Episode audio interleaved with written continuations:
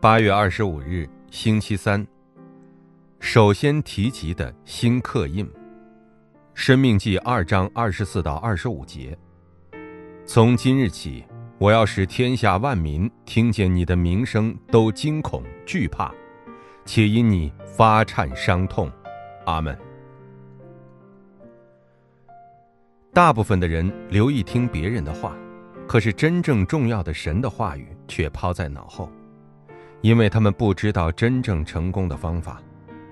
然而，我们却是在神的绝对主权之下，要去神所引导的地方。为此，我们要刻印什么新的内容呢？一，经过四百年才得以恢复的福音。基督已经打破了撒旦的权势，这一福音过了四百年才得以恢复。我们要每天体验这一福分。方法就是丢掉我的想法和忧虑，享受神与我同在。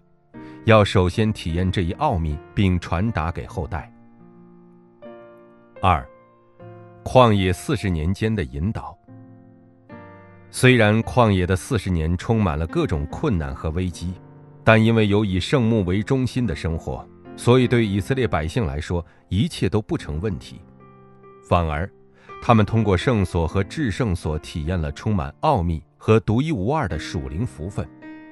同样，我们看世界的时候也没必要感到灰心和惧怕，只要集中于神，并做好进入迦南的准备就行了。每天五分钟的祷告具有能够改变时代的属灵力量。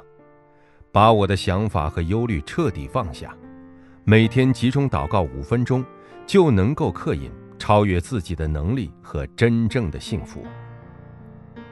应许祷告，神啊，让我每天体验并刻印正确的福音和圣三位神的引导。奉耶稣基督之名祷告，阿门。